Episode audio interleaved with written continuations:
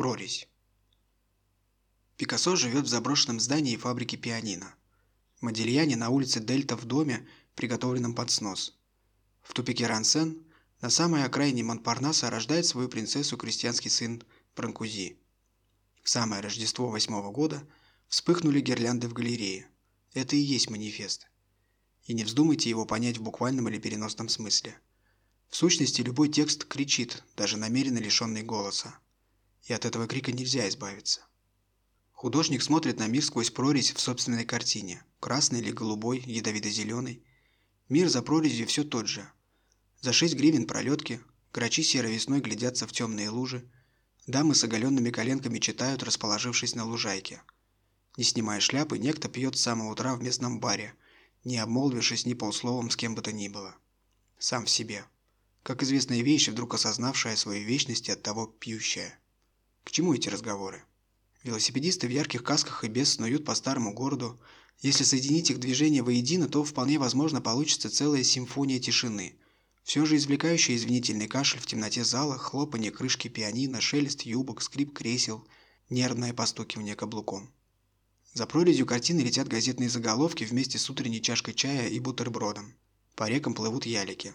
В их внутренностях случайные кутаются в пледы, пыхтят сигаретами – Молчат. Ветер. Дома никого. «Я вас полюбил с первого взгляда», — говорит другой, пылая сердцем из окопов беря Абака. И залпы вражеской артиллерии пугают меньше, чем день, проведенный без письма от возлюбленной. Последняя, напудрив тонкий нос, выходит на прогулку холодным солнечным днем. По тихой реке плывут утки. Мальчишка в кепке со сломанным козырьком удит рыбу.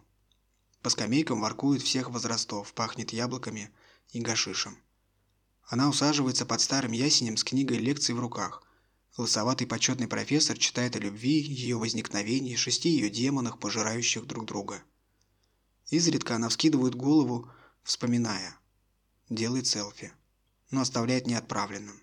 Одноглазый кот, пробегая мимо, останавливается возле нее, внимательно смотрит оставшимся глазом, не моргая, и бежит прочь. Где-то далеко, в польских землях, снаряды рвутся все ближе. Моя милая волшебница моя милая волшебница. Здесь свои песни, сказки и смех. Под брезентом ли, под крышей старого дома. Любую страницу можно перевернуть, и к любой странице можно вернуться. Выйдя из заточения с полным чемоданом стихов, третий глядит на мостовую, потому что смотреть на небо нет никаких сил. Кажется, теперь оно всегда будет зарешоченным.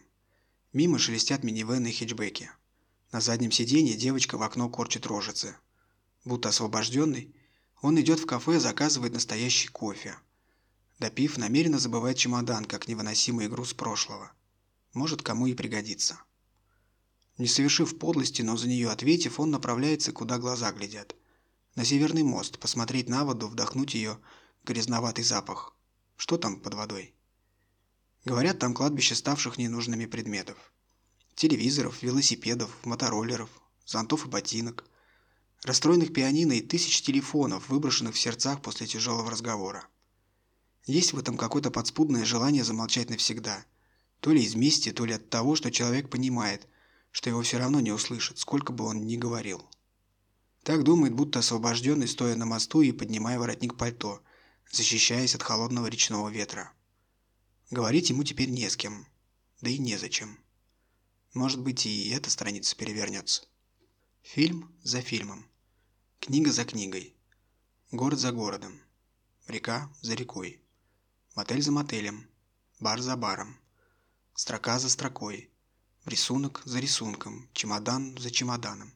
Сигарета за сигаретой, поезд за поездом, ночь за ночью, из одного конца комнаты в другой вышагивает посторонний. То откроет окно, чтобы проветрить прокуренную комнату, то закроет, озябнув. Уже простуженный, он пьет горячий чай, и снова курит – изредка с кем-то в своей голове бормочет, рассказывая историю своей душевной смуты. Где-то в тупике, в каком-то заброшенном здании обретается то, что от него еще осталось. Только и остается, что поджечь гирлянды.